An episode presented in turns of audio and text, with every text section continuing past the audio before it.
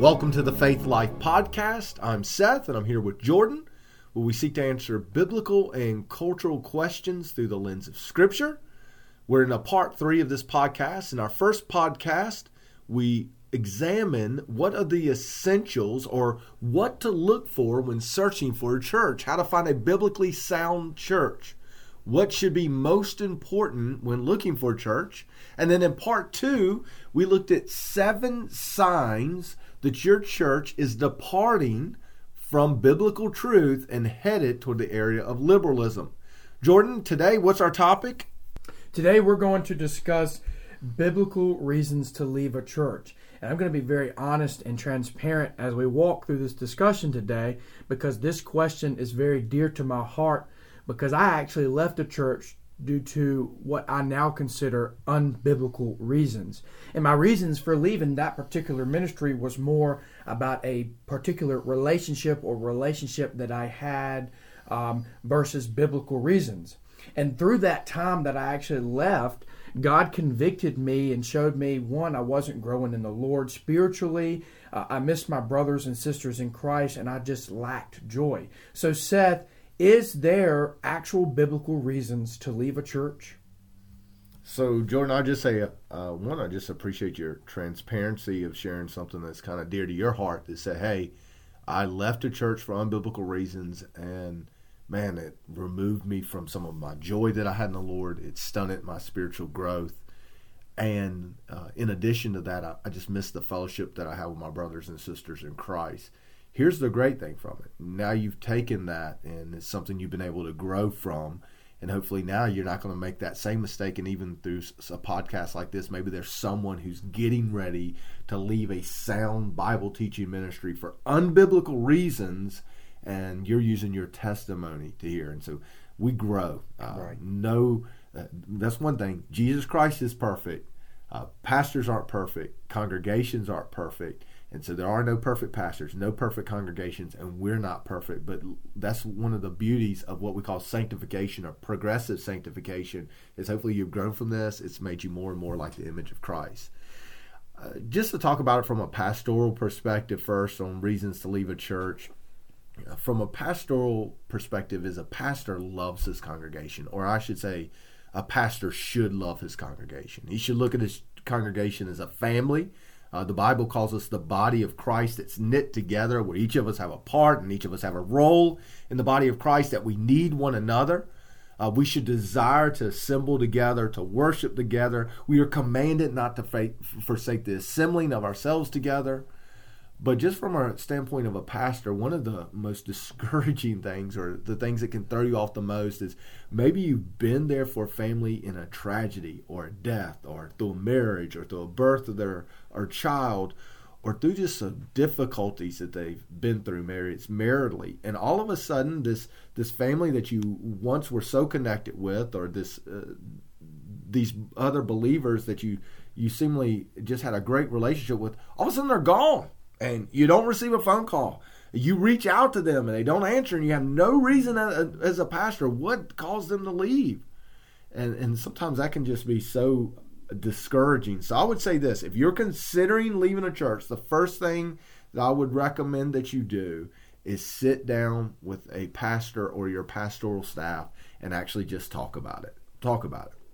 And as a pastor, let me say this: we've heard all kinds of reasons for people leaving the church. Uh, hey, the church music is too traditional, uh, and then, or the church music is not traditional enough, or I can't get along with somebody. There's a relational issue. Uh, every time I come in the church, I just see that person's face and I get angry. Hey, let's set our eyes upon Christ. Let's try to reconcile as brothers and sisters in Christ together. Uh, maybe someone comes and they say, hey, uh, the congregation is getting too big. I feel like I'm getting lost in the congregation or they come and say, "Hey, I thought that I should get that position. That's where I wanted to serve, or not, and and so I didn't."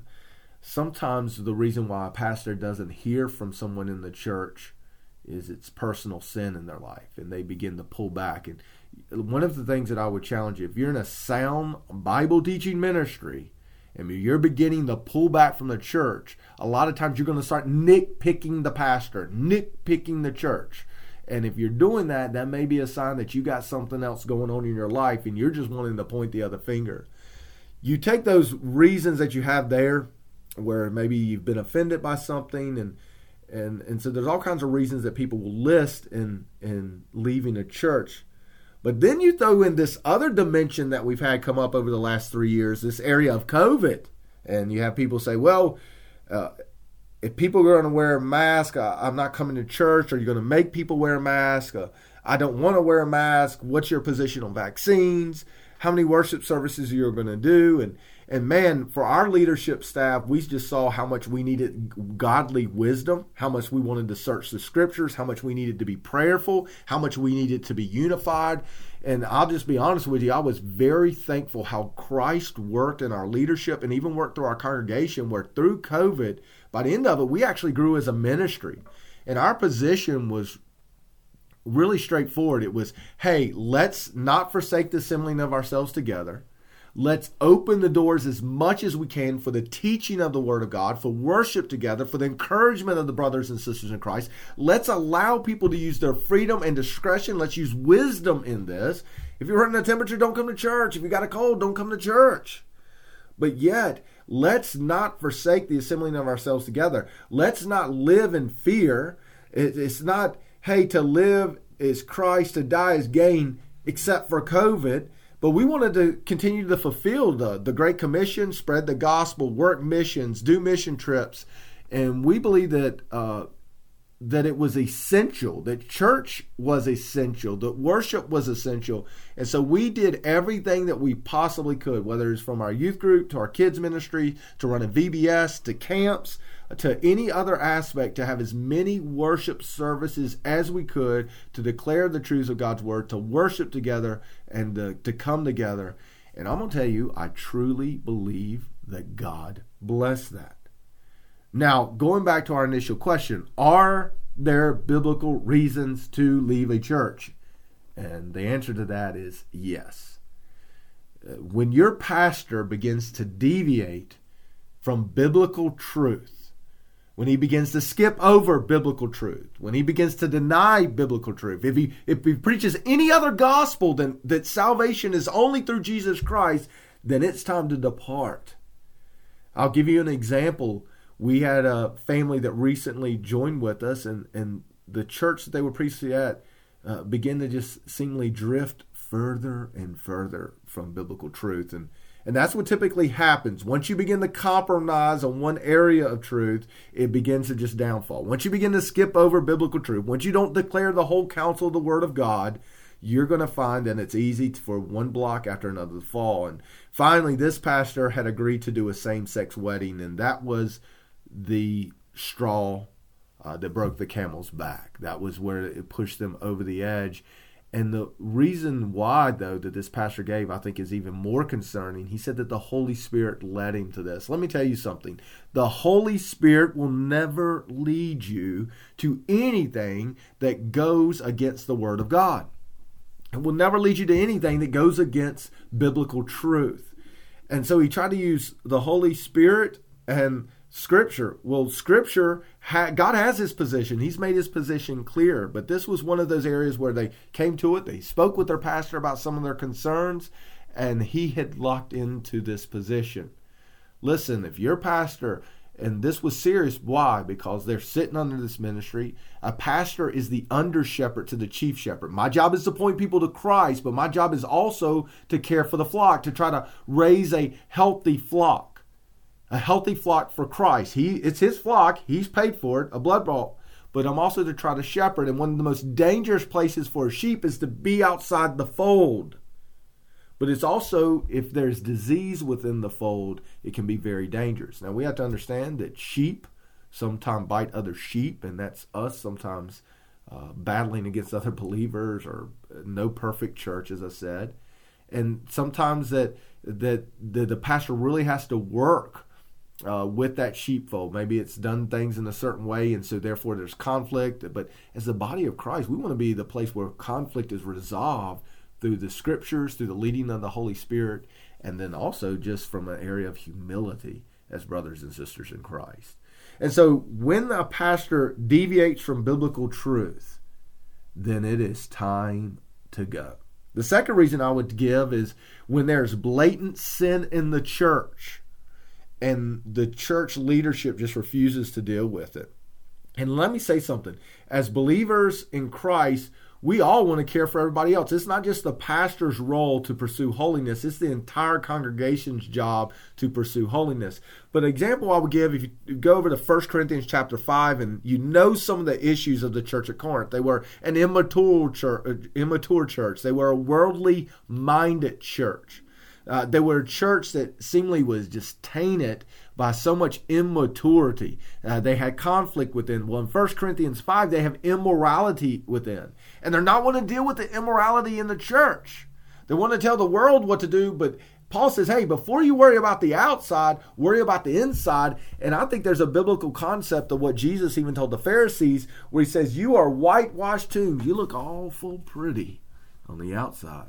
But inside, he gives this he tells them that they are dead. Dead. And Paul ends up telling the church at Corinth in 2 Corinthians to test or even examine themselves to see if they be in Christ.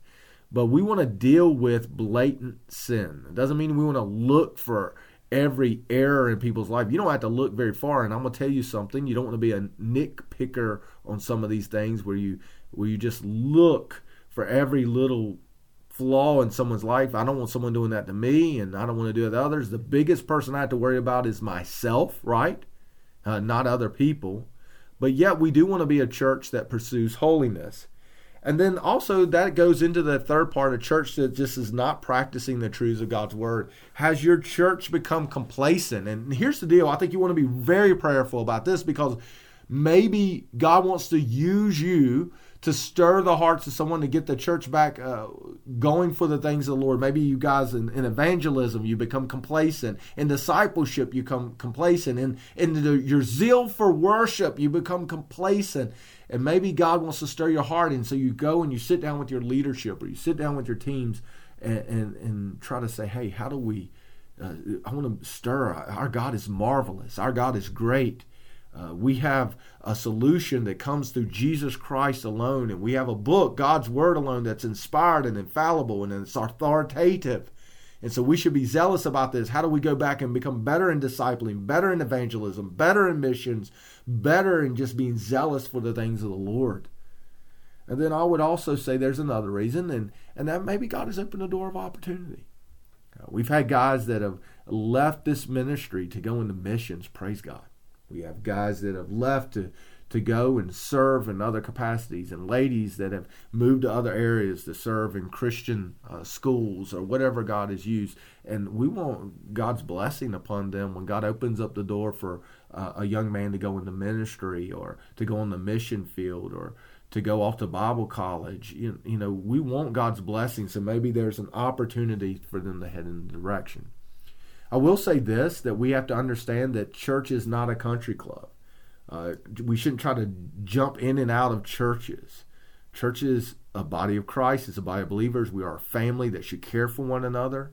And so, yes, there are biblical reasons to leave a church, but there are also unbiblical reasons. And so, Jordan, I just really appreciate how you were kind of honest with us and say, hey, this is something that God uh, convicted you about, that you feel like looking back, you left for unbiblical reasons, but yet how God can use that maybe in someone's life now. So I would say, yes, there are unbiblical reasons, and yes, there are biblical reasons as well. Hey, thanks for tuning in to the Faith Life Podcast. We hope that you would subscribe. If you would like to learn more about our ministries here at Faith Memorial, visit our website at www.fmbc.us or you can visit our Facebook page.